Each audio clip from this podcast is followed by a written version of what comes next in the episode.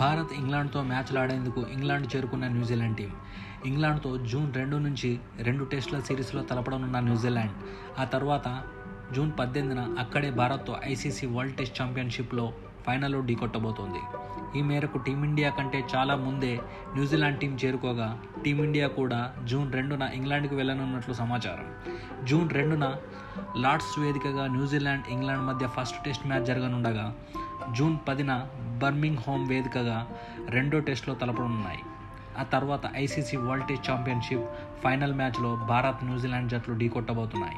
అనంతరం టీమిండియా అక్కడే ఉండనుండగా ఇంగ్లాండ్తో ఐదు టెస్టుల సిరీస్ ఆడనుంది. ఈ మేరకు ఇరవై మందితో కూడిన జట్టుని భారత సెలెక్టర్లు ఇప్పటికే ప్రకటించారు. మరిన్ని విషయాలకు stay tune stay safe stay home.